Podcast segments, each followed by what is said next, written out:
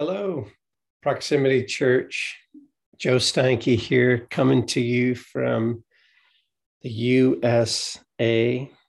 I've been invited by Cheryl to bring your kind of teaching today for the end of your God Story uh, survey, which is really delightful. I have had the privilege of hosting cohorts that have gone through an entire biblical reflection year together. Um, I think I did like 14 or 15 years in a row with a cohort um, in some setting, starting in Genesis and walking through the entire scripture through Revelation and just talking through the epic narrative themes of the scriptures and the characters and the context and the historical uh, movements that went through that. And then how do you hold the scripture as a, a book of literature with all of its variety of genres and literary functions? And how do you parse it well without asking the Bible to mean more than it can by just being a book of literature, you know? So you get all these different ways that you're invited into this idea of how do we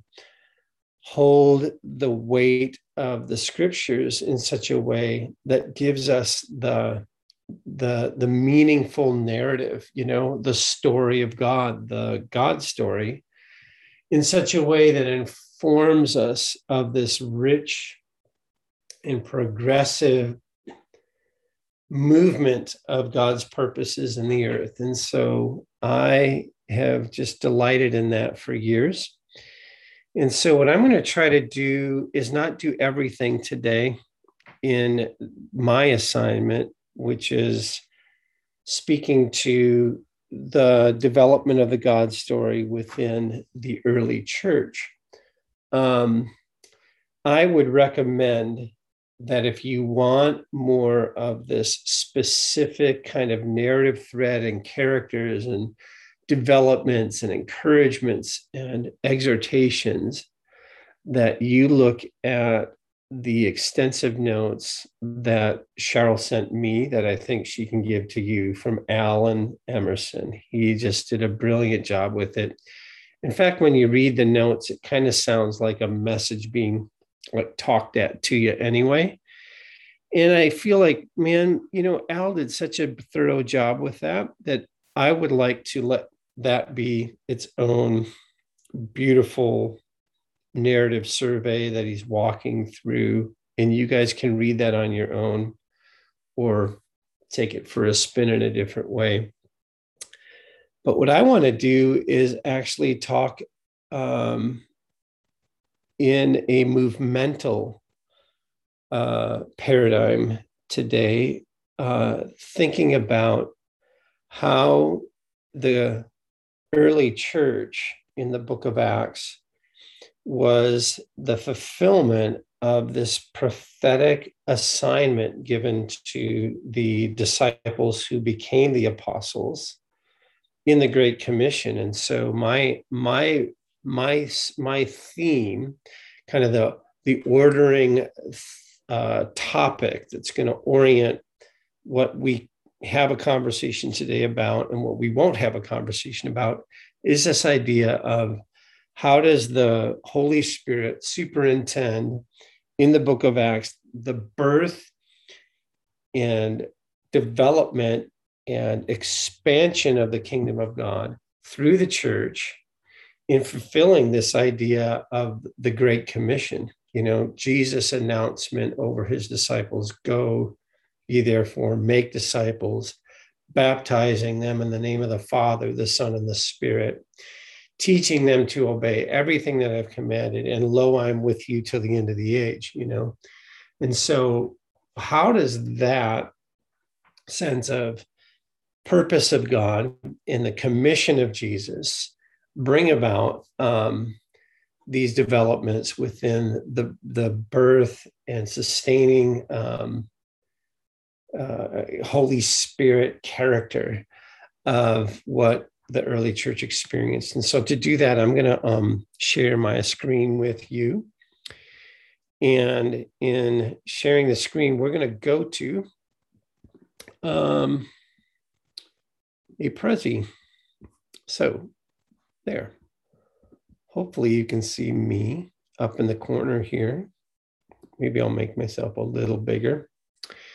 And then here's the, the Prezi.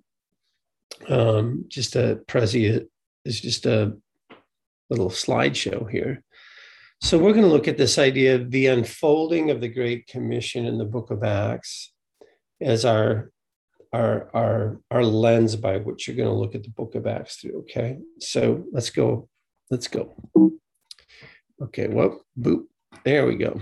The unfolding of the Great Commission in the book of Acts. So down here at the origins of this spiraling movement of what what's about to to, to have, take place is this great commission and so i already quoted it for you and we're familiar with it it has its um, it's commissioning you know going and you can you can do a whole unpacking of that you know the going uh, as you're going it's an active verb uh, go ye therefore and then into all nations all into the ethnos the people groups of the world and you know go ye therefore into all nations you know, baptizing them in the name of the Father, Son, Holy Spirit. So they're being baptized into the names of God, the personality of the Trinity, into the fellowship of that community and coming out, you know, in, in the name of the Father, Son, and Holy Spirit,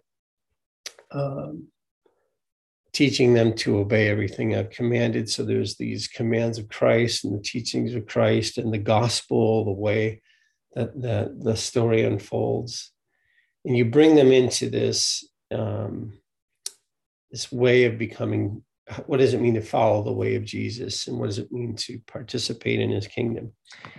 So matthew 28 has these characteristics but there's something cool also that happens here in the um, acts 1 8 and so right out right out of the gate you've got acts 1 8 and let's read that so that we don't miss some of what's characterizing this here. So, uh, so when when they had at let's start at verse six. Um, they're talking to Jesus before his ascension, and he says, "So when they had come together, they asked him, Lord." Will you at this time restore the kingdom to Israel? And he said to them, It's not for you to know the times or seasons that the Father is fixed by his own authority, but you will receive power when the Holy Spirit has come upon you, and you will be my witnesses in Jerusalem and in all Judea and Samaria, and then to the ends of the earth. And when he said these things and they were looking on, he was lifted up and a cloud took him out of their sight. And this there's the ascension of Christ. And then um, angels say, you know, why are you, you looking up into the heavens? He will return the same way that he's left. So, but what we want to focus on is this idea of this, this geographic expansion, which is one thing that's articulated in in Acts 1 8 is that when the Holy Spirit, they're, they're, anticipating, okay, wow, the promise that Jesus was talking about, about the Holy Spirit, it's better that I go away and I'm going to send the Spirit to be in you and among you and sustain you. And so you have this power coming upon them, this what's called in the Greek word is dunamis or dunamis. And it's this infilling of power to grace you to do the works of God, to, to be available to the work of the Holy Spirit, the dunamis, the power of God. And when you receive that, you're going to be my witnesses in Jerusalem. So it's going to start in this geographic Jerusalem, but then Jesus is forecasting it's going to expand to Judea, Samaria, kind of regionally. And then, you know, we can expect this thing to move into the ends of the earth as a movement. So, seeing the church not just as a hyper local um, spiritual family that has its own um, sense of identity and its purposes and its relationships and its character.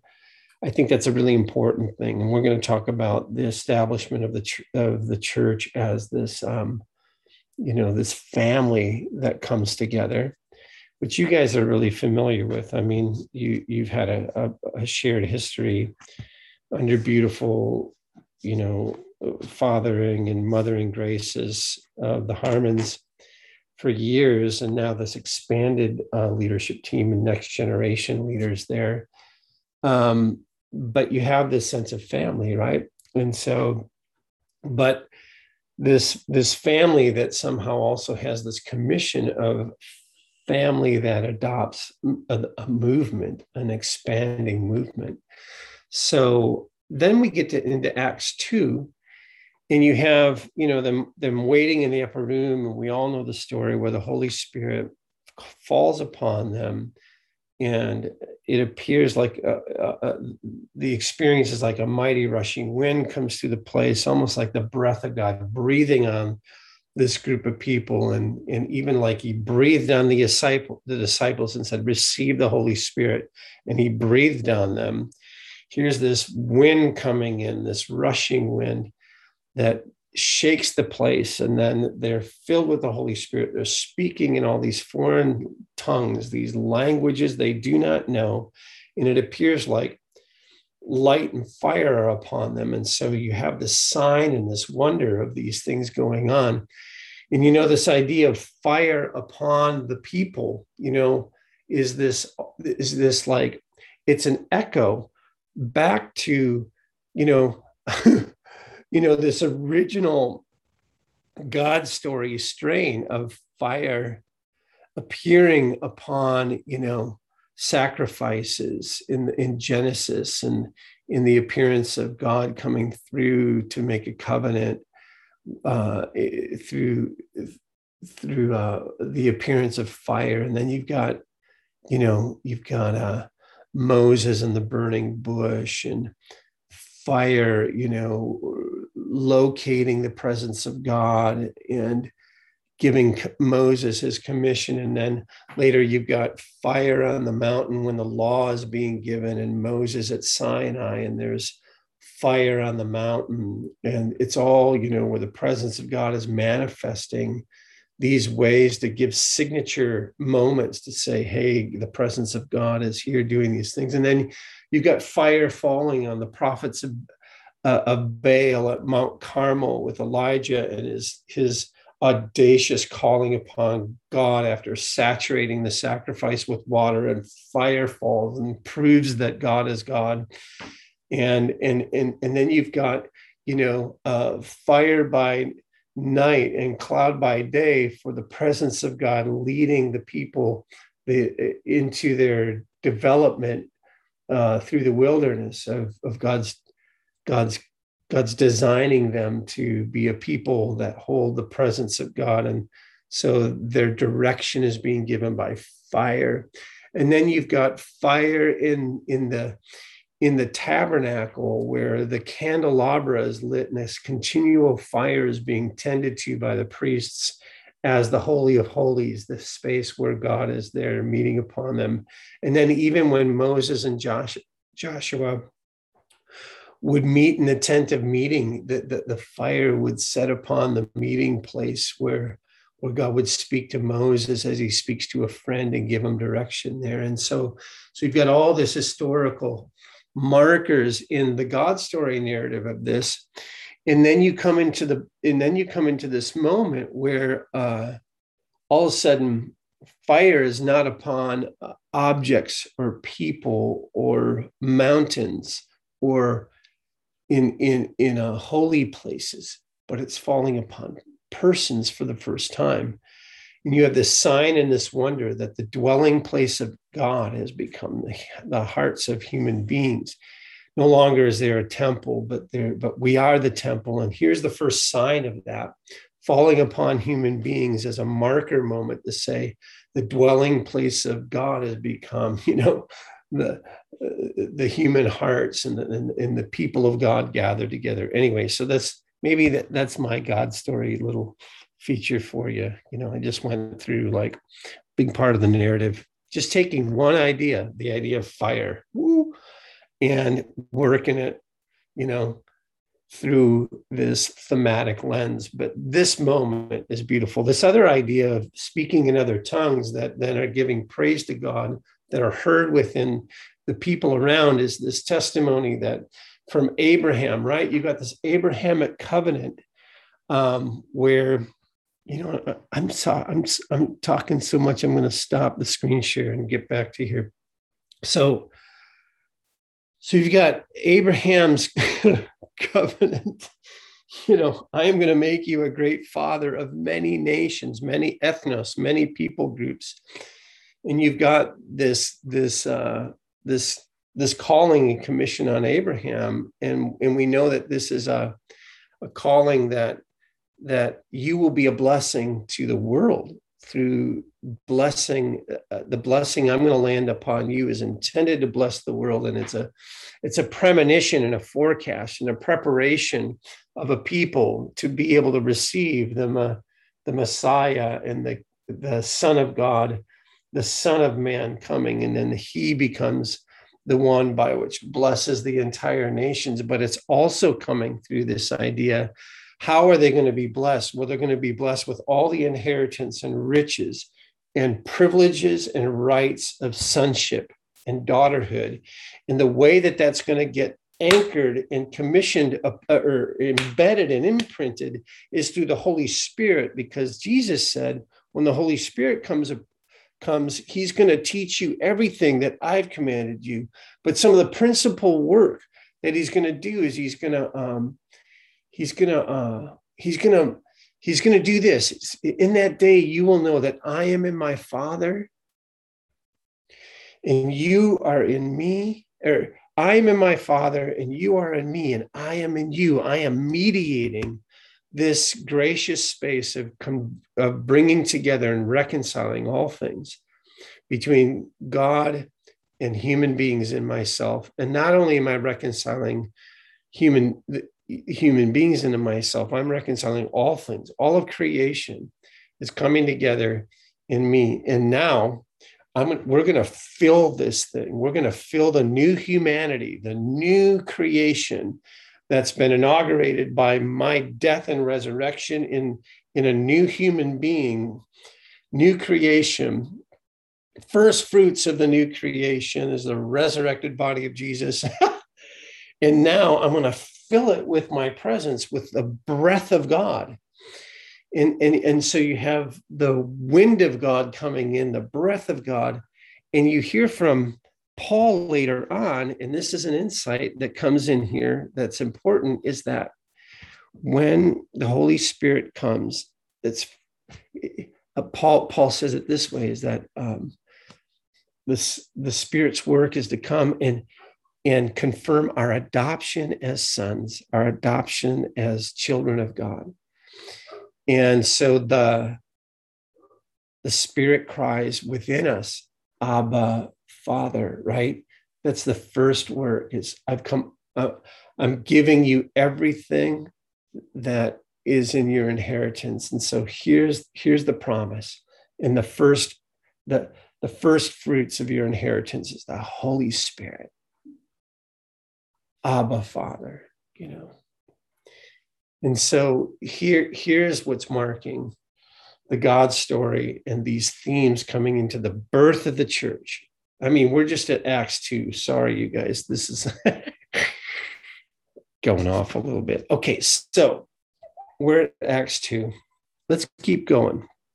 I'm going to screen share with you again so we can uh, get on over here. We're going to go like that. There we go. All right. All right. Wow. Let's keep going.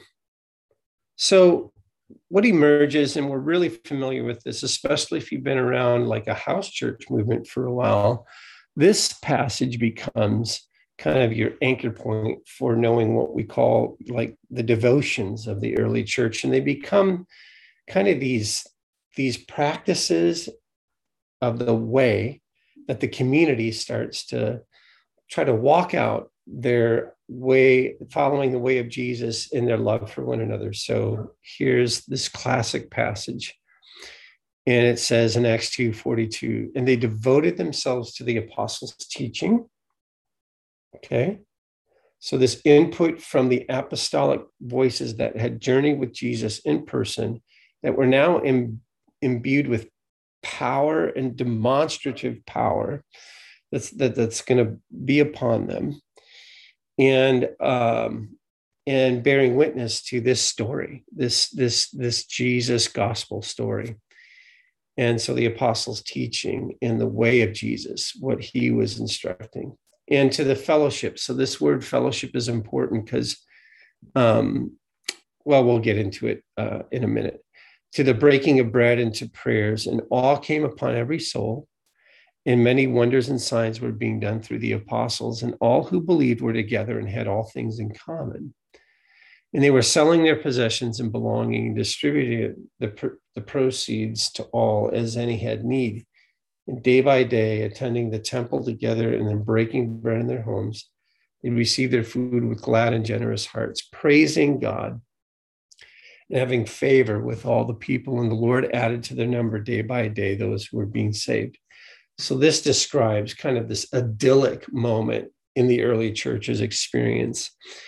And um, man, if only we could live in that frame, you know, all the time hopefully you've experienced something in your in your spiritual family journey in the church where you were able to actually touch these things in some season where the somehow it came together you know we were we're holding these devotions well and so these devotions get broken down as kind of like principal things that we should be paying attention to as we're following the way of Jesus. We want to we want to attend to the teachings of Jesus and receive from those and let them shape um, and develop and mark our lives.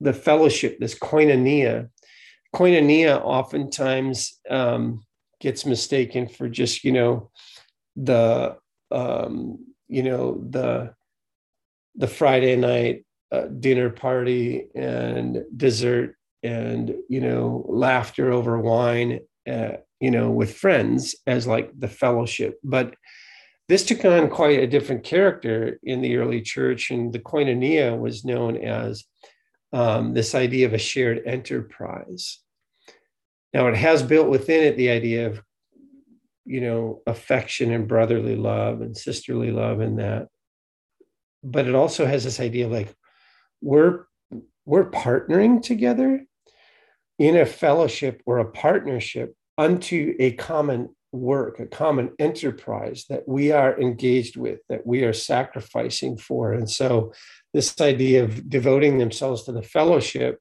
was more than just they were throwing good dinner parties or lunches for each other's or brunches, but they were actually in a partnership for a purpose bigger than themselves. And that really comes forward in the testimony of the incredible generosity and sacrificial giving of resources to one another in every way. And so that's one of the markers of the birth of the church is its radical hospitality and generosity.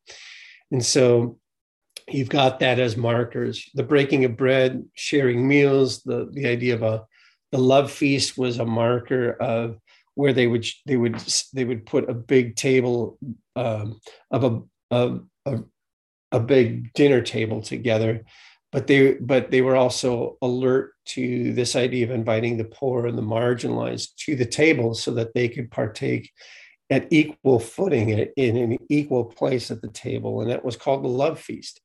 And so love feasts were often staged as ways for us to extend to a, to a table to the community where anyone can come and and and be we're all level uh, at the table of the Lord and we're all receiving gifts from God together.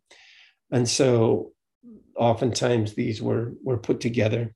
And then the prayers, there were rhythms of prayer that started morning, midday, uh, late day, and evening that were part of the the Jewish uh, historical rhythms of the day of just the prayers, and so those seem to have carried on in, the, in at least in Jerusalem as marker moments where the prayers were holding the people in, a, in kind of this prayerful rhythm, but their prayers were pro- probably taking on a little bit different character as they were learning more about what it means to be in fellowship with the Spirit and with and with Jesus. All right, let's keep going. So, you people coming to faith daily, just phenomenal early stuff going on. Well, soon after that, the 12 apostles begin to oversee the expansion of the gospel from the Jews to the Samaritans and finally to the Gentiles. So, this is a big sweeping section of Acts 3 through 12. And um, again, Al's notes here are super helpful because he goes in and starts to parse particular characters and how the gospel went from a Jew, Jerusalem Jewish uh, uh, orientation to then this call to the Gentiles. And that particularly falls upon Saul, who becomes Paul. So let's look at that a little bit. Um, so the confident and bold witness of the early church in the midst of persecution and their radical generosity. We've talked enough about that, but Acts 4 is another testimony to uh, these things that I'm just going to um, breeze past here for time's sake. So there's these marker moments in the book of Acts that you you may miss if you're not alerted to them and it takes maybe just oh, I don't know, different scholars have approached how to parse the book of Acts. And one of the ways that it's marked is by these these uh, statements that seem to put a chapter break in the narrative. Like the narrative the god story is going on and here's all this stuff. And then there's these statements that are made and and, and this is one of them. Um, and in Acts 6 7, Luke is saying, the writer, Luke is the writer of the book of Acts, and it says, The word of God kept on spreading, and the number of the disciples continued to increase greatly in Jerusalem, and a great many of the priests were become obedient to the faith. So he's marking, like, here's the end of that Jerusalem story. And here's a summary statement of what was going on and then he moves on to different geography and different characters so you can see that the the staging of the book of acts is showing how the birth of the church and the momentum it, that was being created had some geographical locational momentum and then it's it's it's it's it's going to give testimony to its expansion this idea like this was not just intended to stay put. But in some ways, it's this unfolding of this commission from Jesus to go ye therefore. And then Acts 1 8, where Jesus is saying, Hey, the Holy Ghost is going to fall upon you, and you're going to be my witnesses in Jerusalem, Judea, Samaria, ends of the earth. So this is part of that movemental progression in the book of Acts. All right. So the martyrdom of Stephen comes um, in Acts 7 and 8 and is a beautiful testimony of Stephen's character and his gospel fluency. I mean, he talk about a God story rehearsal. You know, he if you listen to his testimony uh, before he gets martyred, it's just one of the you know you could just see that that he was one of these converts that held just understood the implications of this of the God story and and, and why um, being the first martyr uh, was was maybe a sign of things to come. You know, as as those stood up, those who stood up against uh, the persecution, and then you've got Saul, who becomes Paul as an agitator of this persecution, which is just a crazy plot development. You know how you and you know certain characters that enter the story and they create these inciting incidents that you just go, oh my gosh, who's this person?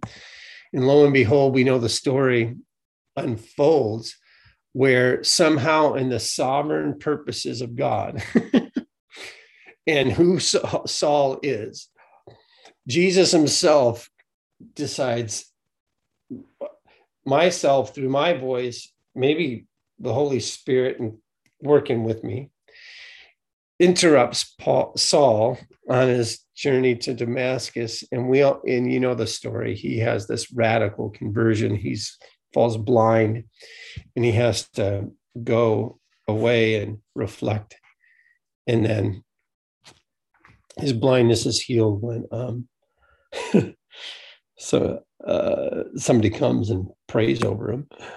Uh, so you've got this conversion, and here's another one of these marker moments that Luke puts in the narrative as he's showing the expansion. And so this is um, this is this idea of the Great Commission, and you shall be. We talked about you shall be my witnesses in Jerusalem, right? Now, and you shall be my witnesses in Samaria. And so here's this other like chapter marker after some of the God story, the narrative progresses. And in Acts 9:31, it says, So the church throughout all Judea and Galilee and Samaria enjoyed peace, being built up and going on in the fear of the Lord and in the comfort of the Holy Spirit. It continued to increase. Okay. So here's that marker. This is the intention, you know, go ye therefore, da da da, witnesses here, here, and here. This is a movemental thing. This is supposed to expand and fill the earth, you know? And so seeing the church, seeing the kingdom of God as a as a family on mission movement, you know.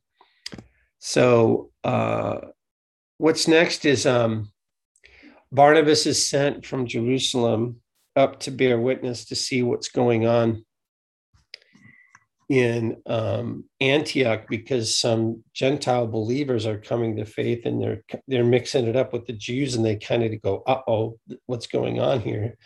The Gentiles are receiving the Holy Spirit and we didn't have anything to do with it. What do we do? You know, so Jerusalem sends Barnabas up and he comes back and says, Hey, it's it's real. Like this is awesome. And here's here's the story. And here's how you know why should we stand in the way of these gentiles coming to faith you know? So what are we going to do?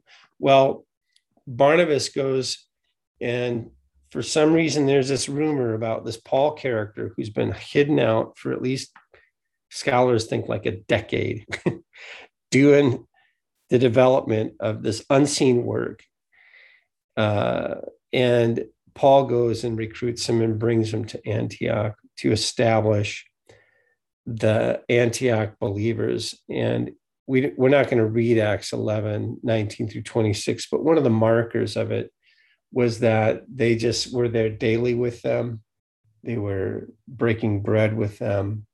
And then it says that Paul and Barnabas taught these and these, these believers in Antioch that were the first to be called Christians for a full year and laid these foundations. So imagine imagine what Paul was able to write in his letters later on. In some of that Christology, that that gospel, that all the things that he was carrying with him being set as these foundations in Antioch and establishing them in that for for a full year is just incredible to think about. All right, so the, the establishment of the church in Antioch, Acts 12 24. So here's another one of those markers. But the word of, of the Lord continued to grow and to be multiplied. So you've got this, this idea that it's happening.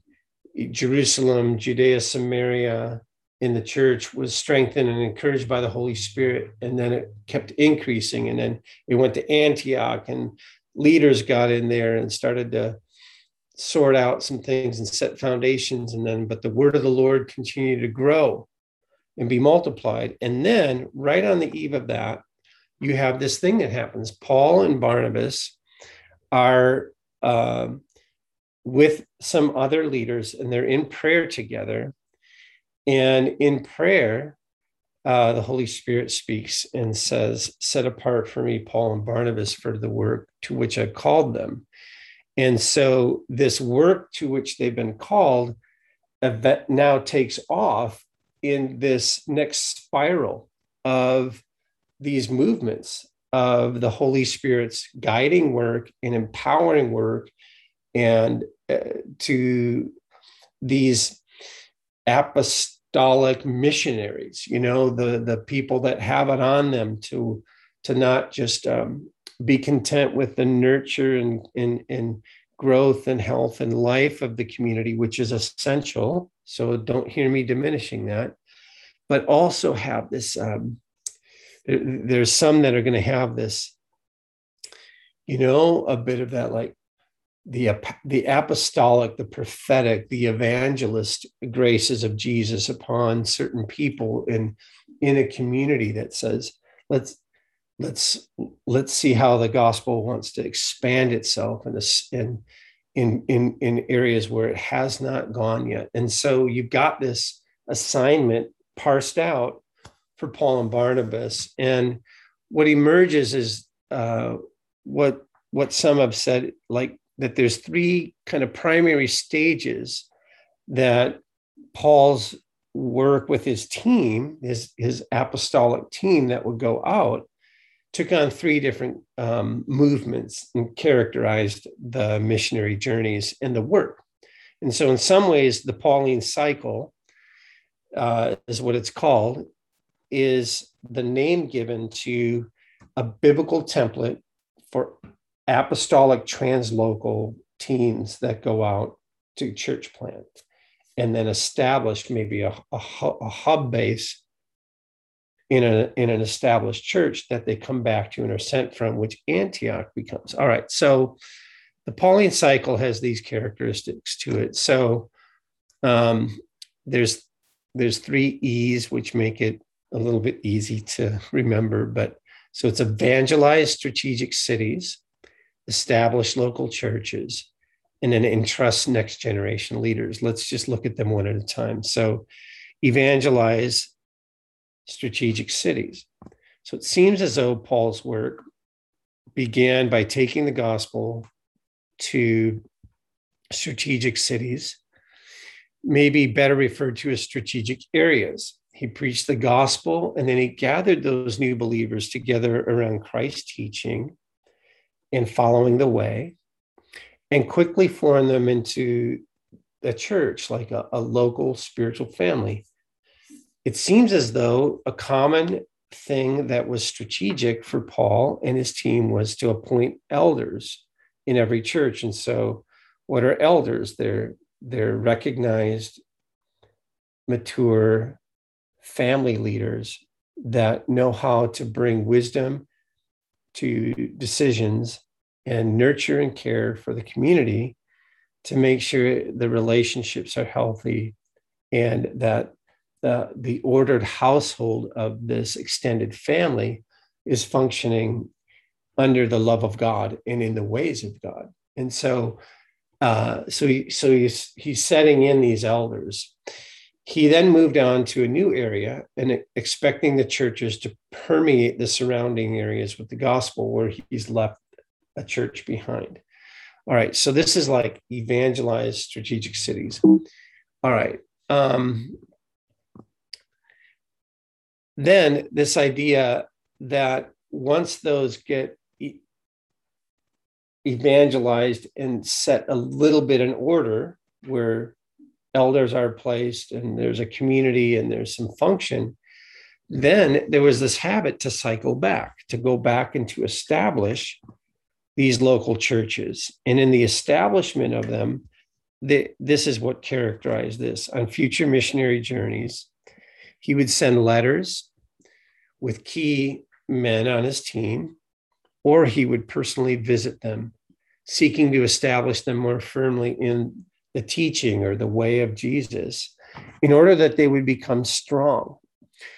And an established church is not one with a pastor and a building, but rather a community of believers with strong leadership that they're so rooted in the gospel that they're they, they have gospel fluency they have spirit fluency they have uh, following the way of jesus fluency that no one can come and try to upset um, these families with false teaching or wayward ways that would disorient what it means to be um, a, a healthy spiritual family under the righteous rule and reign of the lordship of Jesus Christ. And so that's what was front and center for Paul. And if you, you know, you read his letters enough and you're like, okay, he starts strong out in the gospel on a lot of the big ones. And then he goes into pastoral conversations about how to order the household and what leadership looks like within the community. And so um, this establishment season is super important. And in some ways, that makes up most of Paul's uh, conversation that we have um, in his epistles or his letters, all the books written to the different churches that he had either established or had some some influence with. All right, so evangelize strategic cities, establish local churches, and then you've got this third movement of the Pauline cycle and this is um, entrusting next generation leaders with this inheritance of the kingdom. And so what emerges is what might be known as the Paul and Timothy model. So the final piece of this um, paradigm uh, that's unfolded around this second half of the book of Acts and kind of dominates the entire God story uh, is is put in place. And this regards the third part of the Pauline cycle, the training of leaders. So Paul refers to this as entrusting the deposit of this sound doctrine or following the way of Christ and his faithful example to that to others that would also um, be raised up in and apprenticed into this this expansion of the kingdom of Jesus work. So there were two spheres of leaders to whom Paul entrusted the churches.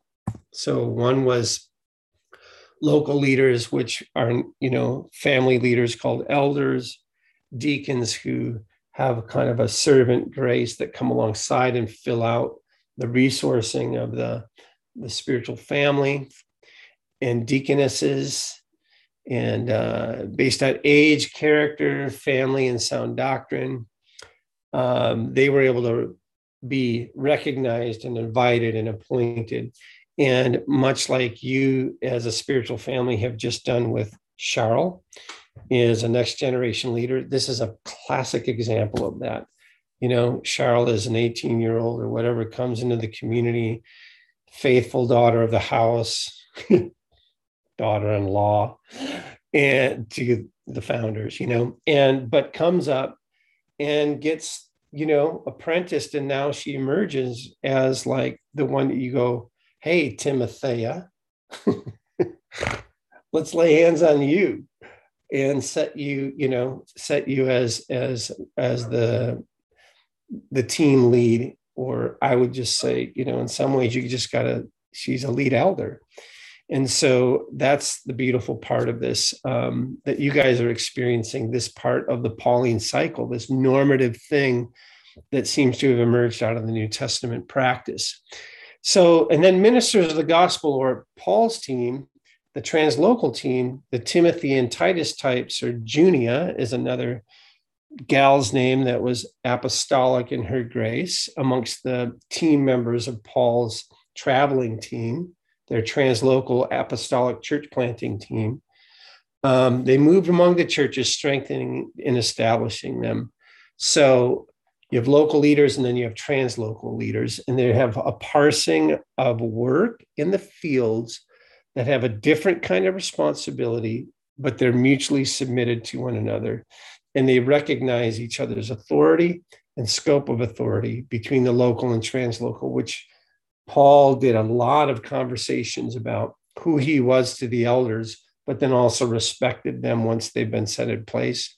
A lot of lot of relational things to work out there that we in 24/7 communities and in 24/7 prayer are have learned our way into this. How does a team that I lead in the United States and one that Roger Ellis leads in the UK and Europe have a team that resources the churches coming alongside them, but we have this mutual submission in Christ to come together and do certain things that we do to help expand and establish the church, but then respecting the local house's elders and saying, you guys have governance over this, and we're here to serve, help, equip, tell us how we can come alongside of you.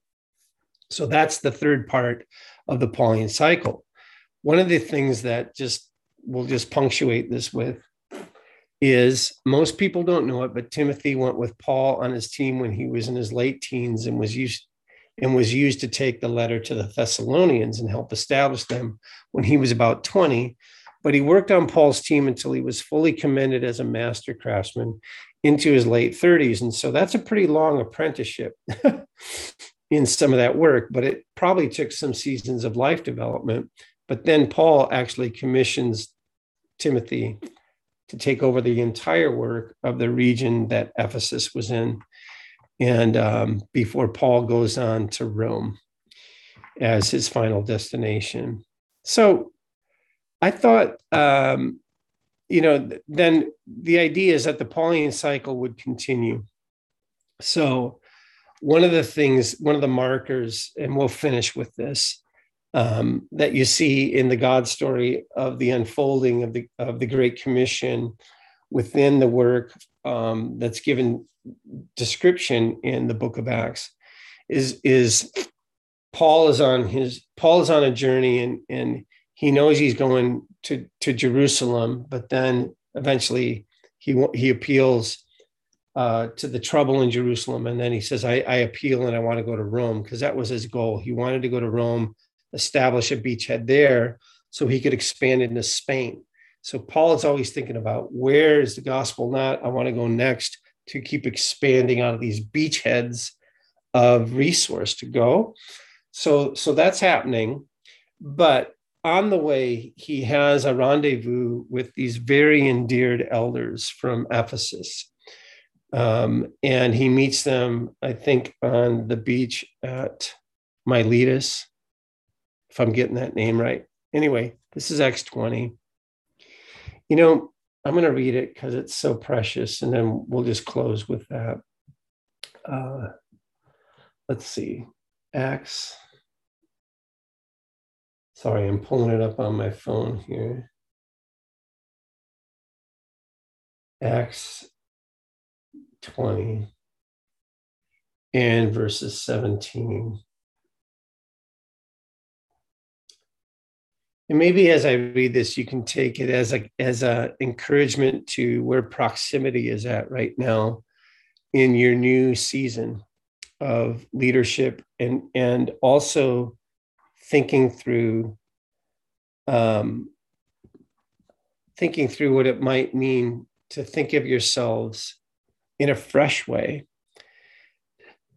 as being a, a prayerful family that's on the mission of God. And um, how do you set the character and culture of your community around believing that we're, we're not just here, here for ourselves, which I don't think you are, but we're here to continue to see how the mission of God expands. You know, we're part of a movement, and what is our what's what's what's our role to play in this movemental nature of the church?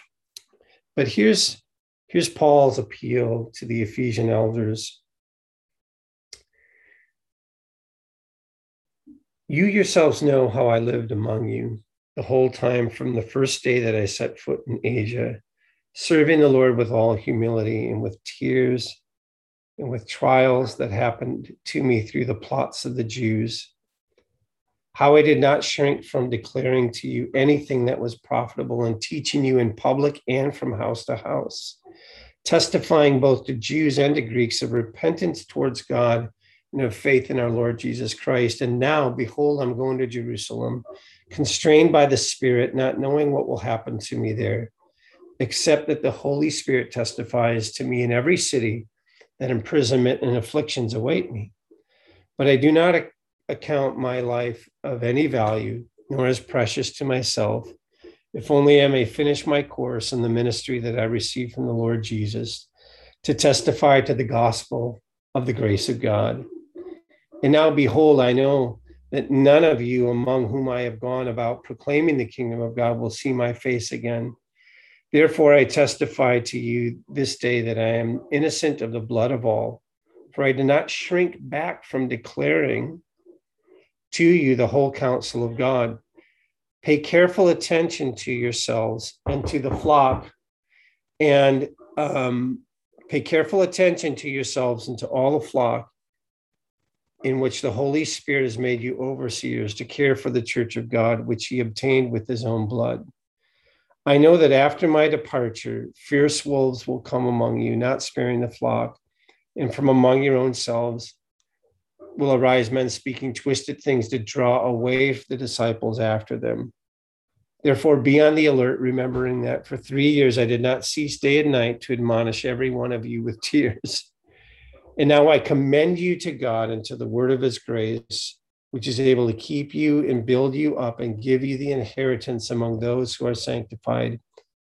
So he just, he basically says his piece to them, but he's giving this like anchoring moment in this commissioning moment uh, to these elders to continue in the grace of God and be faithful, even if they have to suffer through it. So, anyway, that that kind of spends um, the rest of the narrative of how Paul goes and he's and, and he's gone through all the suffering.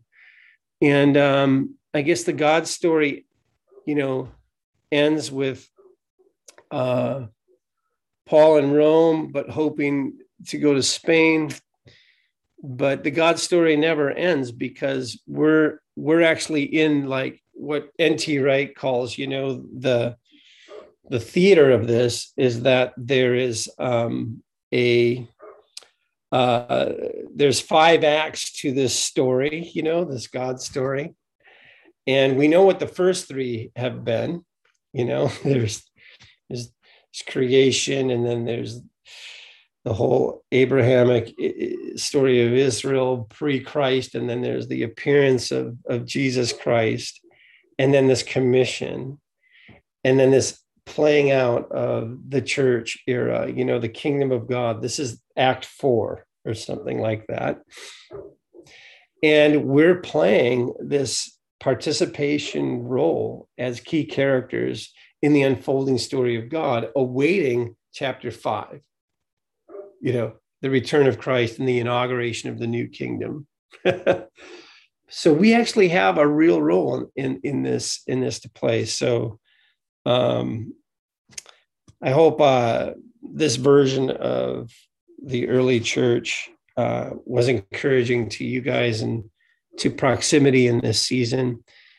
And um, we uh, love you guys and bless you in this this new evolution of, of your development you know um, and uh, just pray a blessing on on the the establishment and expansion of the kingdom through your guys lives there uh, with the people that you're loving and reaching out to and holding space for the presence of god in your little part of the world so um, thanks for letting me uh, go off for a while on this. All right. Bless you.